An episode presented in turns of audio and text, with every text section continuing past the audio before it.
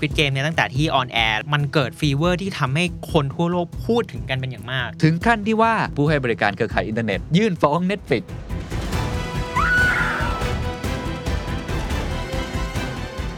เราจะได้ยินข่าวว่า ไอ้นู่นไอ้นี่ขาดตลาดนะ แต่สิ่งที่มันไม่เคยขาดคือ soft powerวอร์พวกนี้มันคือสิ่งที่ไม่มีใครลอกเลียนได้ และคือต่อให้ทำตามเขาก็จะมีความ unique ของแต่ละประเทศอืมเช่นเดียวกันเกาหลีใต้เขาหาจุดเก่งเรื่องนี้ออกมาได้ดี แล้วก็บิวมันต่อเนื่องมาตลอดระยะเวลา 10-20 ปีที่ผ่านมา This is the Standard Podcast. The Secret Sauce. Executive Espresso. สวัสดีครับ ผมเคนนักคริน และนี่คือ The Secret Sauce Executive Espresso สรุปความเคลื่อนไหวในโลกเศรษฐกิจธุรกิจแบบเข้มข้นเหมือนเอสเปรสโซให้ผู้บริหารอย่างคุณไม่พลาดประเด็นสำคัญ Squid Game เล่นลุ้นตาย เหตุใดทำไมซีรีส์เรื่องนี้จึงดังระเบิดไปทั้งโลก สร้างปรากฏการณ์ที่ไม่เคยเกิดขึ้นมาก่อน และเรื่องของ K-POP ไปสู่ซอฟต์พาวเวอร์ของเกาหลีใต้นั้น มันสร้างผลกระทบต่อเศรษฐกิจมากน้อยแค่ไหนนะครับ วันนี้ต้องชวนคุยกันเรื่องนี้ครับ ซีรีส์เรื่องใหม่ที่ต้องบอกว่าเป็นปรากฏการณ์มาก ๆ หลายท่านอาจจะได้ดูแล้วนะครับ ผมเลยชวนคนที่ได้ดูแล้วเช่นกัน แล้วก็มาช่วยกันวิเคราะห์นะครับว่ามันเกิดจากอะไร และประเทศไทยจะเรียนรู้อะไรได้บ้างกับนัด ปนัชชัยอารีเพิ่มพรสวัสดีครับ สวัสดีครับพี่เอ็มสวัสดีครับ นัดดูยังสควิตเกมดูแล้วครับ ชอบไหมชอบครับ เอาตามความเป็นจริงผมเฉยๆนะ แต่ว่าชื่นชมกับความเก่งของเขาอืมในการทำอืมต้องให้น้องนัดเล่าให้ฟังก่อนว่า ซีรีส์เรื่องเนี้ยครับมันพูดถึงอะไรอืมมันเกิดปรากฏการณ์อะไรบ้างทำไมมันโอ้ยมันระเบิดระเบ้อจริงๆฮะซีรีส์เรื่อง Squid Game เนี่ยมันเป็นอืมเรื่องของการเอาตัวรอดของผู้ที่ถูกกดทับจากสังคมครับมีสถานภาพทางสังคมที่ไม่สู้ดีนัก บางคนก็ยากจนติดหนี้อะไรอย่างเงี้ยฮะอืมก็ ทุกคนเนี่ยเหมือนถูกเชิญมาเข้าร่วมการแข่งขันครับเป็นเกมที่ชิงเงินรางวัลอืมซึ่งเกมทั้งหมดที่ถูกนำมาใช้ในตัว Squid Game เนะครับฮะมันจะเป็นเกมการละเล่นพื้นบ้าน เกมที่เราเล่นในตอนเด็กอะฮะอ่าแต่เป็นของเกาหลี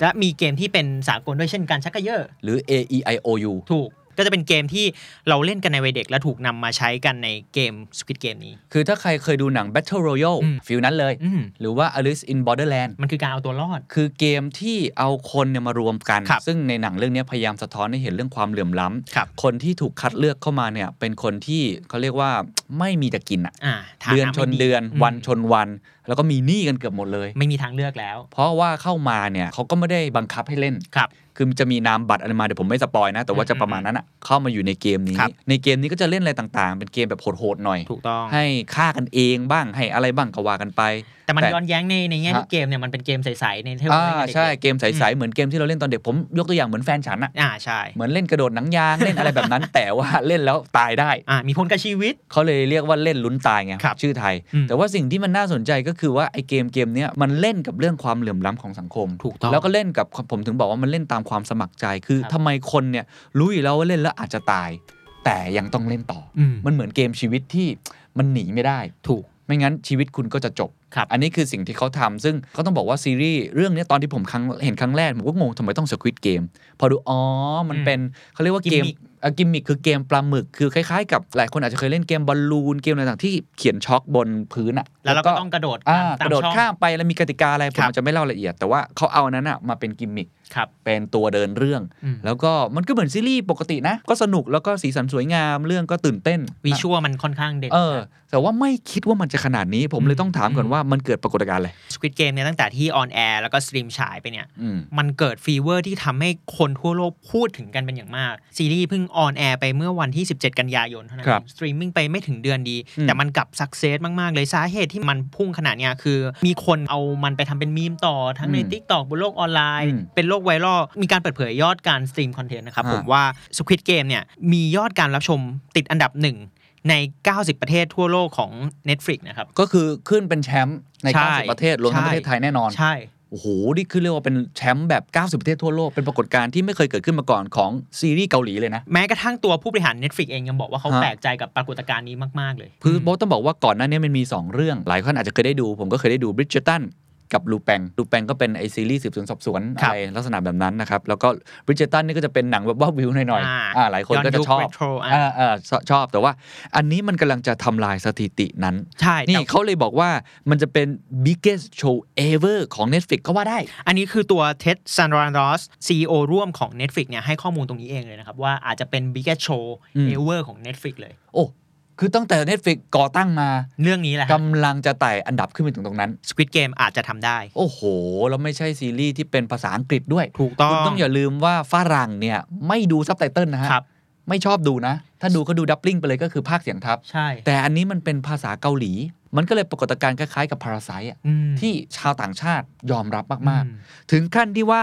Amazon อืมใช่ไหมซึ่งอันนี้ผมประหลาดใจมากผมเห็นทวิตผมเตอร์ก็ค่อนี้นอข้างยู่ประหลาดใจมากกับกับกับทวิตนี้ของของตัวเจเบโซเขาบอกว่าอะไรฮะ เจเบโซครับเขาบอกว่าลีสแฮตติงเนี่ยก็คือเป็นผู้ก่อตั้งแท็ Netflix กเนี่ยแท็กคุณรีแฮสติ้งเลยในอืมทวิตเตอร์แท็กเลยแล้วก็ทุนเท็กซันรอสเนี่ยอืที่มเป็นโคซีโอของ Netflix เนี่ยค รับรวมถึงทีมงานของ Netflix ทุกคนเนี่ยค่อนข้างทำให้ทุกสิ่งทุกอย่างเนี่ยมันมันใช่ไปทั้งหมดมาโดยอืมตลอดอยู่แล้วอะคือ get ทำ it ทุกอย่าง right get it อ่า right ใช่ แล้วก็ทีมกลยุทธ์ของเขาอะการบุกตลาดต่างประเทศมันไม่ใช่เรื่องง่ายเลยนะอืมแต่พวกเขาสามารถทำให้มันสักเซสได้ แล้วก็น่าประทับใจและน่าชื่นชม และเป็นแรงบันดาลใจกับตัวเขาด้วย ครับ แต่ที่ผมตลกที่สุดก็คือ SK Broadband อ่าก็คือผู้ให้บริการเครือข่ายอินเทอร์เน็ตหรือว่า Telco โทรคมนาคมแบบนั้น ยื่นฟ้อง Netflix อืมฟ้องทำไมฮะ ฟ้องเพราะว่า capacity เนี่ยของ Netflix เนี่ยในการดูเรื่อง Squid Game เนี่ยมันดึง traffic คนใช้อินเทอร์เน็ตในประเทศเขาสูงอ๋อมาก ๆทำให้มันเกินกำลังที่ตัว SK เขาจะรองรับไหว คือดูเยอะไปอืมมันมี management fee ที่ต้องเพิ่มขึ้น มีเรื่องแบบนี้เกิดขึ้นใช่นะ แล้วก็เกิดมีมหลายคนเคยเห็นแล้วมีม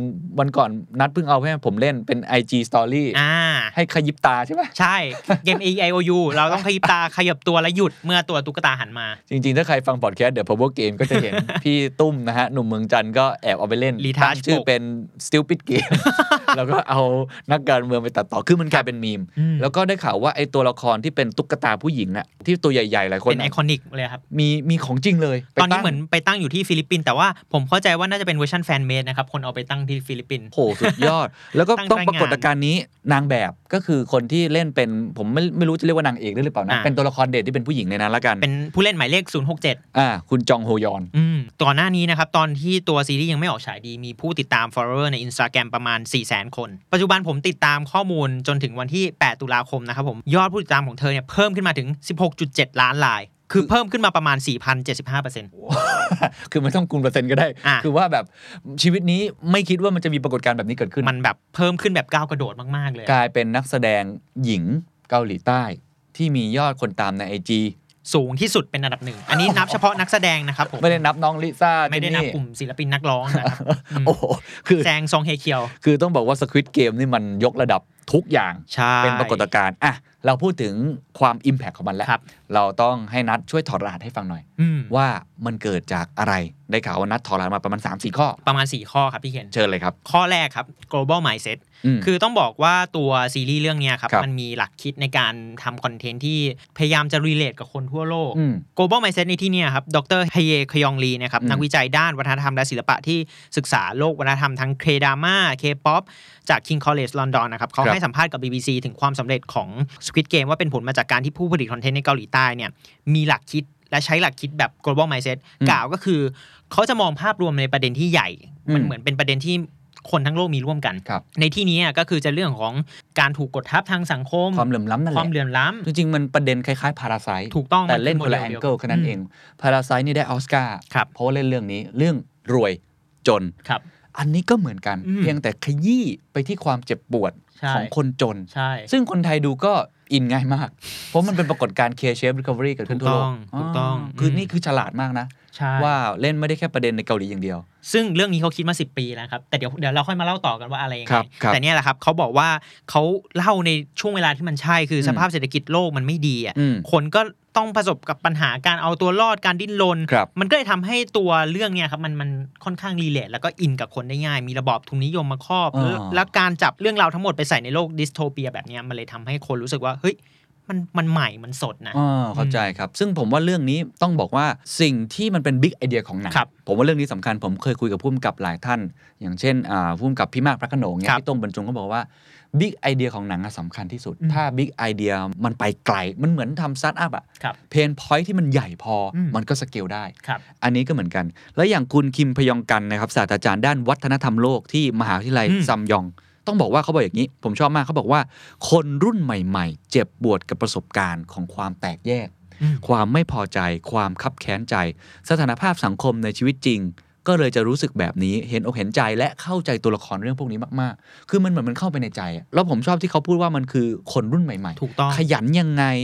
ก็ไม่รวยสักที ถูกกดทับ ต้องมีอย่าแก่งแย่งชิงดีกันสังคมเกาหลี ต้องบอกโอ้แข่งขันสูงมาก มีใช่ซีรีส์เกี่ยวกับเรื่องการเรียนกวดวิชาไม่รู้กี่เรื่องฮะ Sky Castle เพราะว่านี่คือข้อเท็จจริงที่เจ็บปวดใช่ ของคนรุ่นใหม่ คือต้องบอกงี้ว่า หนังความบันเทิงเนี่ยมันจะเป็นตัวสะท้อนหรือรีเฟล็กความรู้สึกของคนในตอนนั้นใช่ครับวันบางวันก่อนผมมีโอกาสได้คุยกับผู้บริหารค่าย Universal Music ในประเทศไทยเขาก็บอกว่าเพลงยุคเนี้ยจะเป็นเพลงที่ค่อนข้างดีเพรสและเป็นโลไฟอืมสังเกตเพราะอยู่ในห้องนอนเงาเงาเงาเงาๆออกไปข้างนอกไม่ได้โดนโควิด แล้วก็ค่อนข้างดีเพรสกับสถานการณ์โควิดสถานการณ์สังคมสถานการณ์เศรษฐกิจครับเขาก็เลยรู้สึกว่า ไม่ค่อยมีความหวังอืมมันก็รีเฟกออกมาอืมซีรีส์เรื่องนี้ก็เช่นเดียวกันครับ พอยิ่งตอบแทนใจพวกเขา มันก็เหมือนเป็นเรื่องที่เข้าถึงใจเขาได้ง่าย ถูกต้องแล้วก็คนดู Netflix ส่วนใหญ่ก็เป็นคนรุ่นใหม่คนกลุ่มนี้ด้วย ครับอืมแล้วอย่างผู้กำกับเองก็ให้สัมภาษณ์ใช่ไหมใช่ว่าครับผมตอนที่เขียนบทช่วงนั้นเนี่ยอันนี้ก่อนที่เราจะไปเล่าถึงใช่ว่ามันใช่ใช่ผ่านมาได้ยังไงคนะรับเขาบอกว่าตัวเขาเองก็อยากเล่นเกมนี้ใช่ ตัวเขาเองก็ไม่ได้โด่งดังเหมือนเช่นทุกวันนี้นะครับอืมเศรษฐกิจก็ไม่ได้ดีฐานะการเงินก็ไม่สู้ดีสักเท่าไหร่เขาบอกว่าเขาอยากเจอโอกาสแบบนี้บ้างที่จะได้เปลี่ยนชีวิตตัวเองมอืมเจ็บปวดนะ มีหนี้สินเยอะอื มมันเจ็บปวดนะครับอยากเจอโอกาสการเล่นเกมแบบนี้ แต่ว่าความเสี่ยงก็คืออาจจะตายได้ ใช่ ซึ่งอันนี้แหละครับ มันเป็นเสียงแห่งยุคสมัยจริง ๆ นะครับ มีอีกท่านหนึ่งครับ คุณซุกยองคิมครับ เป็นหัวหน้าฝ่ายการศึกษาการละคร และก็การแสดงประจำมหาวิทยาลัย อยู่ที่ University of California Los Angeles วิเคราะห์คล้ายๆกัน เขาบอกว่ามันเป็นเรื่องของ story of underdogs อืม relatable for people who struggle อื มก็คือ1%เท่านั้นที่รวยอะจริงอีก99%เนี่ยมันดิ้นรนมัน struggle มันดิ้นรนทำทุกอย่างมันก็เหมือนแทงเข้าไปในใจของเขาใช่คล้ายๆ กับที่เราเห็นเรื่องของ UN Assembly ล่าสุดครับเราก็เห็นศิลปินเกาหลี BTS อ่าออกไปพูดแทนใจคนรุ่นใหม่ ถูกต้องแล้ว BTS ก็ได้ไป X กับ Coldplay ด้วย คือตอนนี้ต้องบอกว่ามาโอ้มันเป็น Universe ขาขึ้นของ K-pop K K-music จ drama ริงๆนะ K pop K culture เลยเออเพราะฉะนั้นเหตุผลแรกก็คือเวลาเขาทำอะไรเนี่ยเขา global mindset เขามองใหญ่ครับ น่าสนใจ อะ อันที่สองละครับ เขาบอกว่าอย่าซับซ้อนจนเกินไปครับผมอืมเกมในตัว Squid Game อะครับอืมอืมมันไม่ได้มีกฎกติกาการเล่นที่มันยุ่งยากสักเท่าไหร่อืมตรงกันข้ามเขาเอาเกมที่เราเล่นกันในสมัยเด็กๆเนี่ยมัน nostalgia อืมนอสตาเจียมากๆเอาเกมที่เราเล่นกันเด็ก ๆ แล้วเรารู้สึกว่าเราเข้าใจกติกาได้ง่าย เช่นอ่า E L U เนี่ยเฮ้ยมองเห็นแวบเดียวก็รู้แล้วอ่าว่าอ่าต้องหยุดนะอ่าต้องอย่าขยับนะหรือชักกระเยอะเนี่ยทุกอย่างมันคือเกมที่เข้าใจได้ง่ายหมดเลย ตรงนี้นี่เองที่ทำให้คนนะฮะสามารถ get เซนส์ของเกมเข้าได้ใจเร็วแล้วคือไม่ต้องมีกติกาอะไรเยอะใช่อย่าไปคือเยอะสมมติพูดเล่นเกมแปะแข็งอย่างเงี้ยอืมเราจำได้เลย จบเลยทันทีแล้วเรานึกถึงโอกาสตอนเด็ก ๆ ที่เราเคยเล่นด้วยถูกต้อง อ่าแล้วพุ่มกับเขาก็บอกเองครับว่าหนังแนว survivor เนี่ย อืม การเอาตัวรอดส่วนใหญ่ก็จะมีแพทเทิร์นของมัน อ่า เขาเลยเอาตรงนี้มาใส่ครอบ แล้วก็เอาเกมที่มันทำให้คนรู้สึกว่า เฮ้ย มันไม่ได้เข้าใจยากจนเกินไป จะได้ทำให้คนไปโฟกัสที่ตัวละครแทน simplify มัน ใช่เข้าถึง simplify ง่าย ผมว่าอีกอย่างหนึ่งที่เก่งมากก็คือเรื่องของ art direction ครับ สวยมาก อืม ค่อนข้างฉูดฉาดแล้วจี๊ก็ดจ๊าดมาก ผมวันก่อนได้คุยกับอ่าคนที่ทำงานใน Netflix ประเทศไทยเขาก็บอกว่ามันมีความพาสเทลตึกข้างในนั้นนะครับสีสันของตัวละครของชุดใช่ไหมสีชมพูอะไรเงี้ยสีเขียวมันเป็นเทรนด์แห่งยุคสมัยเอางี้ดีกว่าอืมมันเป็นสีแบบแห่งยุคสมัยเดี๋ยวนี้คนไปกินกาแฟก็สีประมาณเนี้ยร้านกาแฟอะดู MV ก็ต้องย้อมสีประมาณเนี้ยหรือฉากที่ผู้เล่นในเกมครับเดินขึ้นบันไดกันจะเห็นเป็นอ่าใช่จากมุมใช่ top ใช่อะเป็นสีแดงสีเขียวคือมัน ค่อนข้างย้อนแย้งกับเรื่องราวมากพูดๆเออมันมันมันโหดนะ แต่ว่าอืมมันคือภาพที่ผมว่ามันเห็นได้ง่ายในอินสตาแกรมใช่เห็นได้ง่ายใน TikTok ใช่เราเห็นสาวๆเนี่ยไปถ่ายรูปนำร้านกาแฟอะไรต่างๆ เขาก็ชอบถ่ายสีประมาณเนี้ยย้อมสีประมาณนี้ มันดึงดูด เพราะฉะนั้นนี่มันมันสามารถเอาไปทำเป็นมีมต่อได้ง่ายใช่แล้วมันค่อนข้างจะ popular ครับผมนี่ฮะแต่ว่าเนื้อหานี่โอ้โหต้องบอกว่าเลือดสาดโหดสุดๆนะใช่โหดมากควักตับไตไส้พุงกันเลยสารภาพว่าตอนดูเนี่ยยังไม่นึกเลยว่าไอ้ตัวละครตัวการ์ตูนผู้หญิงที่เป็นหุ่นใหญ่อ่าๆจะจะมาในรูปแบบนั้นดูกลัวดูแล้วก็แอบแบบอะไรวะเนี่ยใช่ตกใจเลยครับนี่ผมคือจุดเด่นคือไม่ทำอะไรให้มันซับซ้อนครับเข้าถึงง่ายซึ่งอืมผมว่าน่าสนใจนะในครับการทำคอนเทนต์ข้อที่3ละครับเขาส่งออกวัฒนธรรมเกาหลีใต้ผ่านซอฟต์พาวเวอร์ได้อย่างแยบยลแล้วก็คมคายมาก ๆ เลยเออยังไงบ้างฮะ ผมไม่แน่ใจว่าพี่เคนดูจบแล้วใช่ไหมครับ ครับ ใน EP ที่3อะครับ อันนี้ไม่ได้ spoil นะครับผมอ่าแต่ว่ามันจะมีขนมเป็นขนมพื้นบ้านเกาหลีขนมชนิดหนึ่ง เขาเรียกว่าดาวโกนาอืมเป็นขนมน้ำตาลไหมต้องขออภัยนะครับผมถ้าถ้าเรียกชื่อผิดผมไม่แน่ใจว่าชื่อทาวโกนาหรือทาวโกนาก็คล้ายๆน้ำตาลปั้นในบ้านเรา เหมือนปั้นเป็นรูปตัวการ์ตูนต่างๆแต่ก่อนในงานวัดปั้นเป็นมังกรดอกไม้อ่าใช่แต่ว่าเขาทำเป็นลักษณะเหมือนเป็นคล้ายๆแพนเค้กนะเป็นแผ่นครับอ่าอยู่ในตลับสแตนเลสอ่าซึ่งไอตัวดาวโกนาเนี่ยมันจะครับเป็นเหมือนขนมน้ำตาลไหมการละเล่นในสมัยก่อนคือเขาจะเซาะรูปที่มันสลักในนั้น โดยการใช้เข็มเนี่ยจิ้มอืมจิ้มจิ้มจิ้มอืมให้มันออกมาจากตัวแผ่น ถ้าอืมเกิดสมมติว่าทำได้โดยที่มันไม่แตกทั้งหมดอืมก็จะได้ชนะขนมฟรีอืมหรือชนะ หรืออะไรตามกฎกติกา ซึ่งต่อมามันก็กลายเป็นเกมการพนันเหมือนกันในในเกาหลีใต้นะฮะมันก็เหมือนเกมตามงานวัดแหละยิงเป้าใช่ยิงอะไรใช่สาวน้อยตกน้ำก็ซึ่งเป็นเกมเกมหนึ่งที่แบบเด็ก ๆ เล่นกันสนุกสนุกถูกต้องความพีคของเขาก็คือเขาสามารถหยิบเกมเนี่ยและหยิบขนมเนี่ยซึ่งอืมมันห่างหายไปนานมาก คือมันเป็นนอสตาเจียรูปแบบหนึ่งเหมือนกันครับทำให้คนรู้สึกรีเลท แม้แต่คนที่เราเองยังไม่ใช่คนเกาหลี เราก็เข้าใจกับมันว่ามันคือขนมที่เราเป็นขนมโบราณในสมัยเด็กผมเดาว่ามันต้องอารมณ์เหมือนลูกชิ้นยืนกินของลิซ่าแน่ๆ ฮิตใช่ไหมๆฮิตมาก ๆ เลยครับ ร้านขายเพียบเลยสิ ในเว็บประเทศไทยหรือแพลตฟอร์มอีคอมเมิร์ซเนี่ยครับ เริ่มมีพ r ออเดอร์ชุดจริงเหรอ ทำขนมนี้กันแล้ว ใน YouTube หรือในช่องต่างๆ ก็มีอืมแจกสูตรทำขนมนี้กันในแล้ว ฝรั่งเศสมี pop-up store นี้ด้วย ในฝรั่งเศสมันเป็น Pop Up Store ของ Netflix ครับ ที่ไปจัดโปรโมท ซีรีส์เรื่อง Squid Game แล้วก็มีขนมเนี่ย ขึ้นมาครับทำให้คนไปเล่นเกมกัน ซึ่งไอ้ช่วงที่จัดขึ้นใหม่ ๆ เนี่ย คนต่อคิวแย่งกันยื้อแย่งกันจนทำให้มีการเหตุทะเลาะวิวาทแล้วนะครับ ที่จะเข้าร่วมบูธของ Squid Game เนี่ย โอ้โห เก่งมากเลย เรื่องนี้ไม่ใช่เรื่องใหม่ครับคือถ้าเราดูหนังฮอลลีวูดหนังฝรั่งอะมันจะมีการสอดแทรกใช่วัฒนธรรมป๊อปไปอยู่แล้วอ่าอ่าอย่างเช่นเรื่อง Stranger Things ถ้าใครเคยดู Eleven อืมจะมีตัววัฟเฟิลตัวขนม อะไรอย่างเงี้ยมันก็จะมีลักษณะแบบนี้ที่คนแบบอยากจะไปกินใช่ประเทศไทยก็แบบตอนแฟนฉันเนี่ยก็เรื่องขนมโตเกียวอ่าเองอะไรต่างๆ เรื่องของหมากเก็บคนมันก็คิดถึงครับแต่ว่าเกาหลีเขาเก่งมากเลย ในการสอดแทรกเรื่องนี้ที่มันเป็นขนมที่เราไม่มี แต่ว่าเราเชื่อมโยงอย่างประหลาด ใช่ แล้วผมรู้สึกว่าตัวละครไม่ได้มากินแค่ขนมอย่างเดียวอะเออแต่เพิ่มบทบาทให้ขนมสิ่งเนี้ยมันมีมันมีอะไรมากกว่านั้นเข้าไปอะมันทำให้คนรู้สึกเฮ้ยอยากลองว่ะอ่าอยากเล่นอยากทำอะไรอย่างนี้ดูบ้างครับอืมแต่นี่คือความเก่งของเกาหลีครับซีรีส์ทุกเรื่องหนังทุกเรื่องจะต้องมีการสอดแทรกครับโซจูอ่าใช่ใช่ไหมต้องมีการสอดแทรก เขาเรียกนะลำยอนอ่าต็อกโบกกีเออหรือว่าหมูเกาหลี มีทุกอย่าง คือมีใครไหมดูแล้วทนไม่ไหวแบบผมอะ ผมก็ทนไม่ไหวครับพี่เห็นดูทีไรต้องแบบไปลุกเออไปเปิดตู้เย็นมาดื่ม ต้องกินอะไรทุกอย่างตลอดเลย โอ้ คือนัทก็กินโซจูทุกวันเลยอันนี้เขาเก่งเขาเก่ง เพราะว่าอย่าลืมว่าเขาเก่งมากเลยการส่งออกทางวัฒนธรรมแบบนี้ทำให้สินค้าเขาขายดีขึ้นอืมแล้วมีเรื่องเล่าที่น่าสนใจอย่างหนึ่งครับพี่เคนครับคือเขาบอกว่าตัวเอ่อแชร์ขยองซันเนี่ยที่เป็น show art director เขาบอกว่าในระหว่างเบื้องหลังการถ่ายทำการหามืออาชีพที่เป็นคนทำขนมทัลโกนาเนี่ยเป็นอ่าพ็อปที่ยากที่สุดเลยโอ้เป็นสิ่งที่ทำยากที่สุดเลย เพราะว่า เขาไม่แน่ใจว่ายังมีใครที่เป็น professional ที่ยังทำขนมนี้อยู่ครับหรือเปล่า ครับ ก็กลายเป็นกระแสกลับมาหรือเรื่องของอดีตนะฮะขนมที่เคยฮิตกลับมา ซึ่งต้องบอกว่าฉลาดมากอืมอะข้อที่4แล้วครับ ข้อที่ 4 จะออกแนวอิโมชัน a ลหน่อยๆครับผมครับ ต้องเรียกว่าเป็น 3,650 วันแห่งการไม่ยอมแพ้ครับผมอื้อหือไม่สูญสิ้นศรัทธา อย่างที่บอกไปในตอนต้นนะครับผมว่าฮวางโดยอกเนี่ยพุ่มกับอะเขามีไอเดียการผลิตซีรีส์เรื่องนี้มานาน กว่า 10 ปีแล้วโอ้คือเขาเขียนบทเรื่องนี้ในปีประมาณ 2008 2009 อุ้ยนานมากแล้วนะนานมากๆเลยครับเขาได้ไอเดียมาจากมังงะตัวคอมิกตัวหนังสือการ์ตูนต่างๆ แล้วเขาก็เขียนเรื่องนี้ออกมาสะท้อนจากปัญหาที่เขาเจอสถานภาพทางเศรษฐกิจต่าง ๆ เองก็ดี ในตอนนั้นที่เขาเขียนนะครับเขาต้องหยุดเขียนบทไปช่วงหนึ่ง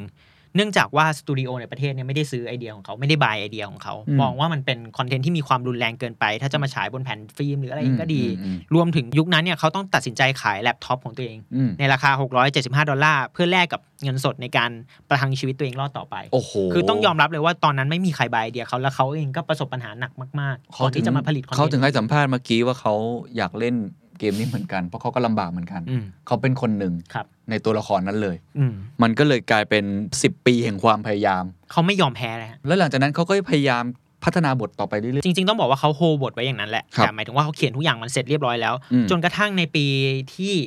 10 ก็คือปีครับ2019 Netflix ได้ติดต่อเขาเพื่อขอซื้อบทเนี้ยอืมในการ เอาไปผลิตเป็นซีรีส์ Squid Game ที่เราเห็นกันอยู่ในปัจจุบันๆเอ้ยมันกลายเป็นว่าเรื่องที่เขาเขียนในปี 2008 2021 นี้เหมือนจะ relate ขึ้นนะ นั่นแสดงว่าปัญหาเรื่องความเหลื่อมล้ำไม่เคยหายไปจากสังคมเลยพี่เผื่อๆจะรุนแรงขึ้นด้วย ถูกต้อง มันก็เลยทำให้คนยิ่งอินด้วยอืมนี่คือ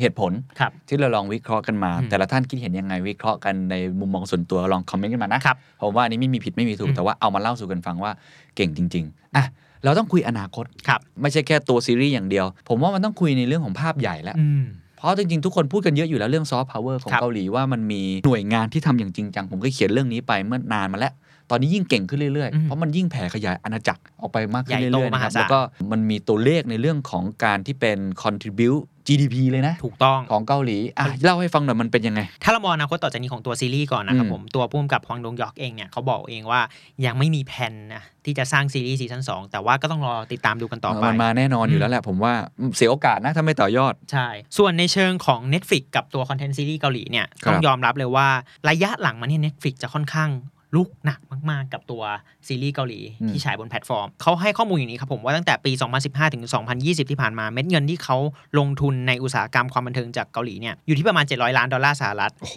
อืมเยอะมาก ในปีเนี้ยแค่ปี 2021 ปีเดียวครับ เขาลงทุนเพิ่มเป็น 500 ล้านสหรัฐแหละอืมนั่นแสดงว่าเขาเห็นอนาคต และเขาเห็นโอกาสจากคอนเทนต์อุตสาหกรรมบันเทิงของเกาหลีเป็นอย่างมากเลย เลยทำให้เขาเพิ่มเม็ดเงินลงทุน แล้วก็มีการสร้างสตูดิโอเพิ่มขึ้นด้วยอ่าคือกลายเป็น cash cow ถูกต้องตัวใหม่ขใช่อง Netflix ใช่ แล้วก็จริง ๆ ต้องบอกว่าช่วงนี้มันก็มีซีรีส์เกาหลีที่ฮิตๆอยู่หลายเรื่อง อย่างตอนนี้ก็หัวหน้าฮงอ่าใช่ไหมฮะหัวหน้านัด โอ้ Homeland Cha-Cha เอ้ย Hometown Hometown Cha-Cha-Cha Homeland มันอีกเรื่องหนึ่งใช่อะ Hometown Cha-Cha-Cha โอ้โหนี่แบบติดกันทุกบ้านทุกเมืองครับนะครับเพราะฉะนั้นต้องบอกมันมีอีกหลายเรื่องเลยคือ ผมว่าสิ่งที่นัดพยายามจะบอกก็คือตอนเนี้ยมันไม่ใช่แค่เรื่องของ K-POP ในเชิงเพลงที่มันโด่งดังอืมไอ้ K ซีรีส์พาราไซมันเหมือนเป็นตัวเปิดอะอืม โอ้โห หลังจากนั้นนี่มันคนยอมรับกันทั้งโลก แล้วมันก็ยิ่งบุกขึ้นมาเป็นกองทัพ ใช่ นี่คือความสำเร็จของเขานะครับว่าเขาลงทุนลงแรงทำทุกอย่างให้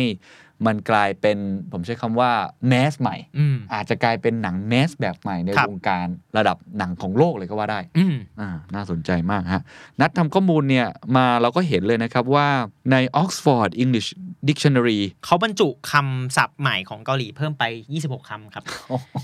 ในปีนี้นะครับผมประเออจำปีนี้ ผม list มาแค่ 2คำที่มันค่อนข้าง relate กับคอนเทนต์ในตอนนี้ก็คือคำว่า K drama ก็คือเราเข้าใจอยู่แล้วว่าเป็นซีรีส์ดราม่าของเกาหลีอือฮึและอีกคำหนึ่งก็คือคำว่า Hallyu นะฮะ อ่านผิดขออภัยนะฮะ แต่ว่าคำนี้แปลว่า Korean wave หรือว่า the rise of Korea's cultural economy ก็คือคลื่นแห่งวัฒนธรรมเกาหลีอืมเพลง หนัง ซีรีส์ เครื่องสำอาง อาหารอาหารมันมาแรงจริง ๆ นะครับ อะ นี่แค่จุดเริ่มต้นครับเราลองไปดูภาพเศรษฐกิจไหมว่าซอฟต์พาวเวอร์หรือว่าซอฟต์ c u เจอร์เนี่ย มัน contribute ให้กับเศรษฐกิจเกาหลีมากน้อยแค่ไหน หลายคนไม่เคยเห็นภาพนี้อืมแล้วผมคิดว่าภาพนี้เป็นภาพที่ค่อนข้างเห็นภาพชัดว่าทำไมรัฐบาลเขาถึงจริงจัง อืมน่าสนใจมาก ๆ เลยครับผม เป็นข้อมูลจากกระทรวงพาณิชย์เกาหลี แล้วก็ข้อมูลที่บลูมเบิร์กรวบรวมมานะครับผมครับคือเขาฉายให้เห็นภาพเลยว่า ในปี 2020 ที่ผ่านมาเนี่ย ตัวเม็ดเงินจากการส่งออกสินค้าของอุตสาหกรรมคอนเทนต์เนี่ยของเกาหลี มีมูลค่ารวมทั้งสิ้น 18,000 ล้านดอลลาร์สหรัฐ คือถึงแม้มันจะยังน้อยหรือเทียบเป็น1ใน 10 ของตัวอุตสาหกรรมเซมิคอนดักเตอร์ที่อืมนำโด่งอยู่ที่ 99,200 ล้านดอลลาร์สหรัฐเนี่ยครับแต่ก็ต้องยอมรับเลยนะครับว่ามันเติบโตอย่างก้าวกระโดดเป็นอย่างมาก โดยแซงหน้าผลิตภัณฑ์ทางการเกษตร สินค้าอย่างเครื่องสำอางที่เราอืมเคยเข้าใจว่าเกาหลีใต้เป็นดินแดนของเครื่องสำอางไปแล้ครัวบแซงไปเรียบร้อยแล้ว เราดูกราฟนี้มันคือเรื่องของการส่งออกอืม ประเทศไทยเป็นประเทศที่พึ่งพาการส่งออกครับสูงมากครับแทบจะเป็นอันดับต้นเลยอืมที่ทำให้เอ่อ GDP GDP เราเติบโต ชิ้นส่วนยานยนต์การเกษตรอาหารทะเลแช่แข็งอะไรต่างๆ พวกนี้ หรือว่าพวกฮาร์ดดิสก์ไดรฟ์อะไรแบบนี้ แล้วซึ่งเราทำมานานมากแล้ว คุณดูของเกาหลี มันคือซัพพลายเชนใหม่ของโลกอะครับซึ่งมันมีหลากหลายมากเลย อันดับที่1เซมิคอนดักเตอร์อันนี้ทุกคนทราบดีอยู่แล้วอืมไต้หวันก็แข่ง ใครก็ครับแข่ง ทุกๆ สินค้าอิเล็กทรอนิกส์อะผมใช้พวกเนี้ยอะไรแบบเนี้ยแท็บเล็ตเนี่ยต้องมีเซมิคอนดักเตอร์อืมอะอันนี้อันดับหนึ่งซึ่งเขาส่งออกเยอะมาก เครื่องจักรครับ machinery มันปกติอยู่แล้วอุตสาหกรรมก็ต้องใช้ครับรถนะฮะอ่าเขามียี่ห้อต่างๆ มากมาย เหล็กเรือ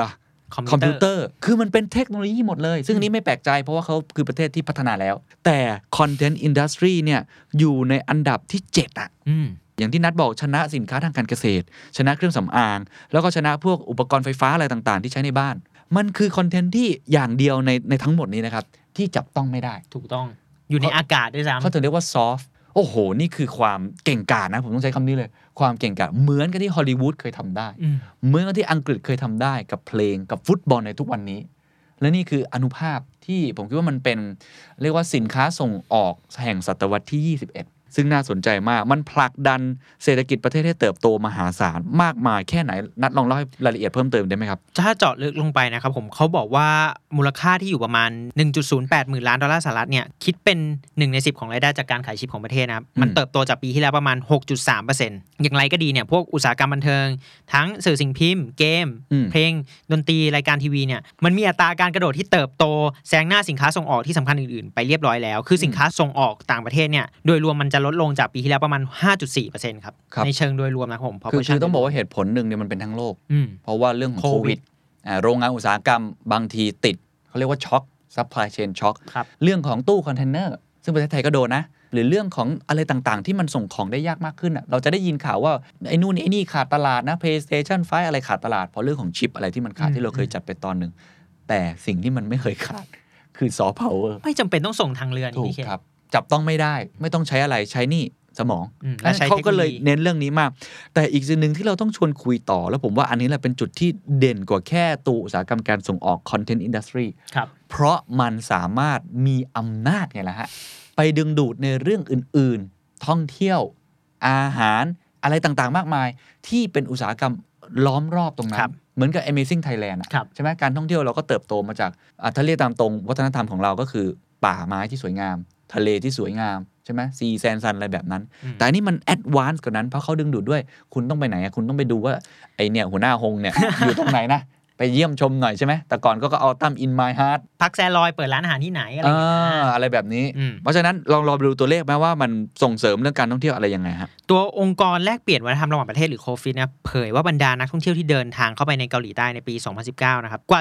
13%เดินทางเข้ามาเพื่อจุดประสงค์ของการสัมผัสกับวัฒนธรรมป๊อปอืมและการเข้าร่วมงานแฟนมิตของศิลปินต่างเฮ้ยกี่เปอร์เซ็นต์นะๆ 13%ครับโอ้ถือว่าเยอะนะครับ เยอะครับอืมคือคือปกติอะถ้าเป็นประเทศไทยเนี่ยมาท่องเที่ยวธรรมชาติอืมใช่ไหมแล้วก็อันอื่นก็ว่ากันไป expat อะไรก็มี เออ แต่ว่าอันนี้มาเพื่ออันนี้ของเรามันเคยทำได้จากหนังอ่าหนังจีนอะที่ไปที่เชียงใหม่อ่างแก้วอะไรแบบนั้นอะแต่เราไม่ได้ทำเองไงใช่ใช่เข้าใจไหมช่มันไม่ได้เกิดจากเราอะมันเกิดจากหนังของจากประเทศจีน แล้วทำให้คนจีนเนี่ยแห่มาที่เชียงใหม่อืมเยอะมาก อันนี้คือสร้างด้วยตัวเองขึ้นมา 13%จากที่ที่อะพูดตรงๆ บางที่ไม่มีอะไรอะ แล้วเขาทำ story ให้ได้ออย่างย่านของพัคแซรอยนี่ที่ไหนนะเถ้าแก่อีแทวอนครับอตอนนี้เราก็ถ้าไปเกาหลีเราก็อยากไปดู อยากไปดูร้านอาหารไปดูคาเฟ่ที่นั่นต้องไปให้ได้แน่นอน ทั้งที่จริงๆก่อนหน้านี้เราอาจจะเฉยๆกับย่านนี้ ใช่ บางคนอาจจะมองข้ามไป อย่างที่หลายปีก่อนเงี้ยเราก็อยากไปกินกิมจิ แดจังกึมอุ้นี่นานมากนะผมอาจจะแก่นะแต่นั่นคือยุคเริ่มต้น Autumn in My Heart อะไรแบบนั้นใช่ไหมแล้วก็ไม่นานมานี้ก็นานเหมือนกันนะนานนานนาน Gangnam Style ผมว่านั่นคือเป็นระเบิดลูกที่ใหญ่ที่สุดลูกหนึ่งเพราะตอนนั้นขึ้นปกอะไรต่างๆ นานามากมาย คนอยากไปกังนัม wording กังนัมนี่มันกลายเป็น trending ไปเลยทั้งที่จะกังนัมมันคืออะไรมันเหมือนทองหล่ออะเป็นย่านคนรวยเออให้คนรวยมันไม่ได้เป็นสถานที่ท่องเที่ยวอะไรขนาดนั้นเข้าใจใช่ไหมอืมแต่ว่ามันสร้างความดึงดูดที่เราอยากจะไปแล้วเรามันหมือนจำได้อะครับมันอยู่เอในอมันอยู่ในหูก็มันมันก็เหมือนคนสักครั้งหนึ่งก็อยากไปดูลิเวอร์พูลอยากไปดูแมนเชสเตอร์ยูไนเต็ดนี่คือพลังอำนาจของซอฟต์พาวเวอร์ มันใช่ไม่ใช่มีอำนาจในตัวมันเอง แต่มันไปดึงดูดเศรษฐกิจรอบทุกอย่างเลยๆไม่แปลกครับายุ่งไปด้วยนที่เกาหลีเขาเลยเน้นเรื่องนี้มากๆ และนั่นเป็นสิ่งที่ทำให้เศรษฐกิจเขาเติบโตนะอืมซึ่งมันสร้างรายได้เม็ดเงินกับเกาหลีใต้เนี่ยคิดเป็นรายได้คือประมาณ 2.7 พันล้านดอลลาร์สหรัฐหรือประมาณ 9.1หมื่นล้านบาทเลยนะครับผม แล้วก็ที่นอกเหนือจากนั้นหลายคนไม่เคยคิดมุมนี้อืมการจ้างงานถูกต้อง โอ้โห เรื่องนี้ผมว่ามันมันเป็นเรื่องสำคัญนะ เราพูดกันเยอะใช่ไหมเรื่องแรงงานอะไรต่างๆ เรื่องการตกงานอะไรมากมาย มันสร้างงานใหม่อืมๆให้กับ ประเทศของเกาหลีใต้มากน้อยแค่ไหนคือบูมเบิร์กเขานิยามว่าอย่างนี้เลยครับเขาบอกว่า entertainment เนี่ยคือเป็นหนึ่งในอุตสาหกรรมที่มีการเติบโตมากที่สุดในแง่ของการจ้างงาน พอๆกับเทคโนโลยีเลยก็ว่าได้ในเกาหลีใต้นะโอ้โหมาคู่กันเลยอืมเขาจ้างงานประมาณเท่าไหร่ฮะในช่วงระหว่างปี 2009 ถึง 2019 ที่ผ่านมา 10 ปีนะครับผมครับ period การจ้างงานของอุตสาหกรรมบันเทิงและการสร้างสรรค์เนี่ยมันเพิ่มสูงขึ้นประมาณ 27%โอ้โหนี่คือผลกระทบที่เกิดขึ้นนะครับอะเราพูดมาทั้งหมดแล้วขอทิ้งท้ายประเด็นสุดท้ายเล็กๆน้อยๆคือก็ไม่ใช่จะมีแต่ด้านดี มันมีข้อกังวลขึ้นมาครับคนในอุตสาหกรรมบันเทิงเกาหลีใต้ก็มองว่าเอ๊ะมันอาจจะเป็นการพึ่งพาหรือยึดโยงกับตัว Netflix แพลตฟอร์มซิมมิ่งอ๋อต่างประเทศเกินไปหรือเปล่านะอ๋ออ๋ออ๋อเหมือนว่าเราต้องไปผลิตคอนเทนต์และป้อนแพลตฟอร์มอย่างนี้อย่างนี้อย่างเดียวหรือเปล่า ก็เลยอาจจะต้องหา balance ให้มันเกิดขึ้นในการสร้างคอนเทนต์ในประเทศด้วยอ่าเจาะ local ด้วยอย่างเงี้ยอ่าเข้าใจครับ เพราะว่าภาษีอืมก็ได้ไม่เต็มไม่เต็มหน่วยครับใช่ไหมแพลตฟอร์มพวกนี้ก็ไม่ได้จ่ายอืมภาษีเต็มไม่เต็มหน่วย แล้วก็มันไม่ใช่ของประเทศเขาเองถูกต้องก็คือเขาไม่ได้เป็นเจ้าของเทคโนโลยีแพลตฟอร์มนั้น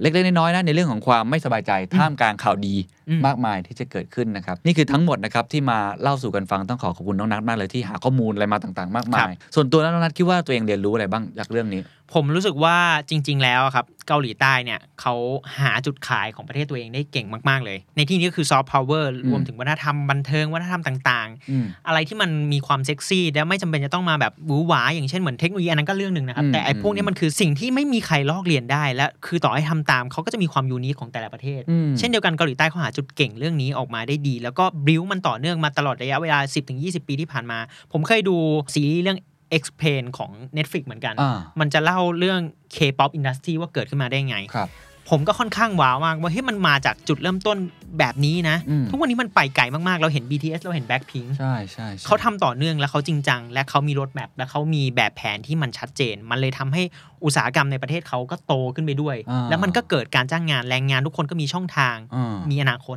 แล้วก็ที่สำคัญก็คือภาครัฐสนับสนุนอย่างเข้าใจถูกต้อง เข้าใจมากใช่ๆไม่ได้เป็นแค่คนทำครับแต่ว่าเป็นคนที่คอยอำนวยความสะดวก แล้วไม่ยัดเยียดอ่าให้มันเกิดอีโค y ิสเต็มที่มันพร้อมที่จะเบ่งบานออกมาครับโอ้นี่คือบทเรียนที่น่าสนใจนะครับ ต้องบอกอย่างนี้นะ ก่อนหน้านั้นหลายสิบปีก่อน เกาหลีใต้เคยมี GDP ที่ใกล้ๆกับกาหน้านะครับอืมแต่ก่อนเนี่ยใครเวลาไปเที่ยวเนี่ยเกาหลีใต้ต้องบอกว่าไม่น่าเที่ยวนะไม่มีพูดอะไรตรงๆนะไม่มีอะไร กิมจิเนี่ย พ่อแม่ผมเคยเล่าให้ผมฟังเลย ตอนนั้นไปฮันนีมูนกันแล้วต้องแวะไปอเมริกาต้องแวะเกาหลีใต้ครับ บอกไม่อยากแวะเลยเพราะเพราะกินอะไรอาหารไม่เข้าใจมันคืออะไรกิมจิมันแบบดองเออแล้วประเทศไม่เห็นมีอะไรเลย คิดดูอืมผ่านไปกี่สิบปีครับตอนนี้เขาแซงหน้าจนไม่รู้จะแซงหน้าไปยังไง ทุกคนต้องไปแบกกิมจิกลับมาประเทศไทยทุกวันนี้กินสาหร่ายกินอะไรอืมต่างๆ เขาไม่ได้สร้างในวันเดียว แต่เขาหาจุดเด่นของตัวเองเจอ ซึ่งไม่ใช่แค่ซอฟต์พาวเวอร์นะครัเมื่บอกี้เห็นไหมครับเซมิคอนดักเตอร์อะไรต่างๆ ซึ่งมันก็มีข้อดีข้อเสียแหละ เราก็เห็นว่าอุตสาหกรรมเกาหลีเองเขาก็เรียกว่าแชโบลบริษัทอืมใหญ่ๆ เราเห็นเรื่องคอร์รัปชันอืม เราเห็นเรื่องการทำงานหนัก การเอาเปรียบศิลปิน เราเห็นเรื่องการแข่งขันที่สูง อืมเราเห็นเรื่องคนฆ่าตัวตาย อันนี้มุมหนึ่งเราก็ต้องเรียนรู้ แต่มุมที่ดีที่ผมว่าเราก็ต้องเรียนรู้ เราก็ต้องอย่างที่นัดบอก คือมันมีการทำงานร่วมกันของภาครัฐภาคเอกชน ประชาชนต่างๆ ที่จะสนับสนุน โดยเฉพาะเรื่องเจาะที่ซอฟต์พาวเวอร์เนี่ยผมอยากจะรู้สึกอยากจะเน้นย้ำมากเพราะว่าผมรู้สึกว่าประเทศไทย culture น่ะ rich มากอืม ผมว่าประเทศไทยเนี่ยว่านำตรงนะทรัพยากรที่มีค่ามากที่สุดคือความหลากหลายทางวัฒนธรรมอืมความหลากหลายของคนนะเรา hospitality บริการเราสุดยอดนะ ผมว่านวดนวดแผนไทยนวดเท้านี่ผมว่าไม่แพ้ใครนะ ใช่ ผมไปมาหลายที่นะพูดตรงผมไปบาหลี ผมไปสวิตไปนวดของเราอะดีสุด อันนี้คิดเองนะ แต่ว่าคนอื่น ผมว่าคนอื่นก็ยอมรับเหมือนกันครับว่าดีท็อปๆอะไรกันไม่ดีสุดอืมอืมหรือว่าอาหารมันติดอันดับโลกประจำนะแกงมัสมั่นข้าวเหนีย วมะม่เนี่วยงแกงมัสมั่นนี่อืมอันดับหนึ่ง CNN ไม่รู้กี่รอบอืมฝรั่งอาจจะชอบเพราะมันหวานใช่ไหมต้มยำกุ้งผัดไทยธรรมชาติเราอีกอะอืมโอ้โห เรื่องของภูเก็ตเรื่องของเชียงใหม่ ไหนจะเรื่องวัดอีก คือที่ผมพูดผมไม่ได้แบบว่ามันเราว่าโอ้โหเราดีที่สุดจะมาอวยกันเอง แต่ว่าเรามีของดีเยอะอืมผมว่าเรามีของดีไม่แพ้ญี่ปุ่น ไม่แพ้เกาหลี แต่สิ่งที่เราแพ้ คือเราสร้างมูลค่าเพิ่มให้มันไม่เป็น เราต่อยอดยังไม่ถูก เราต่อยอดมันก็มีนะครับไม่ได้บอกไม่มีนะอืมแต่เราต่อยอดมันแบบไม่ได้ใช้เขาเรียกว่า maximize มันอย่างมีประสิทธิภาพ เราใช้สิ่งเดิมๆอะอะท่องเที่ยวแบบที่เราเคยแพเห็ทนแหละเทิมเดิมเดิมก็มาใช้เรื่องสิ่งแวดล้อมของเราทะเลของเราแล้วก็เห็นการปิดเกาะไปชั่วคราวอืมพอเกิดโควิดแล้วโอ้โหธรรมชาติกลับมามากมาย สวยงามเลยแต่ว่าอื่นๆ เราไม่ได้ต่อยอดมันอย่างเต็มประสิทธิภาพ ไม่ได้มีการสนับสนุนมันไม่มีคนเห็นคุณค่ามันอย่าง ร่วมสมัยอืมเข้าใจคนยุคปัจจุบันว่าต้องการอะไรอืมซึ่งนี้ก็เป็นบทเรียนที่ดี ผมคิดว่าเราสามารถต่อยอดได้ สามารถเอามาพัฒนาได้นะครับ จาก Squid Game ภาษาไทยก็เกมปลาหมึกนะ ถ้าบ้านเราก็เป็นปลาหมึกแถวบ้างแถวบน ใช่ไหมอืมผมว่าเราก็มีของดีเหมือนกันอืมเราจะทำยังไงให้เราสามารถที่จะต่อยอดตรงนี้พัฒนาตรงนี้ ฝากทุกท่านช่วยคิดละกันนะครับ นี่คือบทสรุปนะครับของ Squid Game นะครับ เรียนรู้ K-POP เรียนรู้เรื่องของซอฟต์พาวเวอร์ของเกาหลี สู่ประเทศไทยของเรา มาร่วมกันสร้างสิ่งนี้ให้เกิดขึ้น และวันหนึ่งครับ ผมอยากจะเห็นนะครับว่าผมกับนัทเนี่ยจะได้มาจัดรายการกัน แล้วพูดเรื่องซอฟต์พาวเวอร์ของไทย พูดเรื่องเกมปลาหมึก แต่มีน้ำจิ้มแซ่บๆของบ้านเราอืมส่งออกไปยังตลาดโลก สวัสดีครับ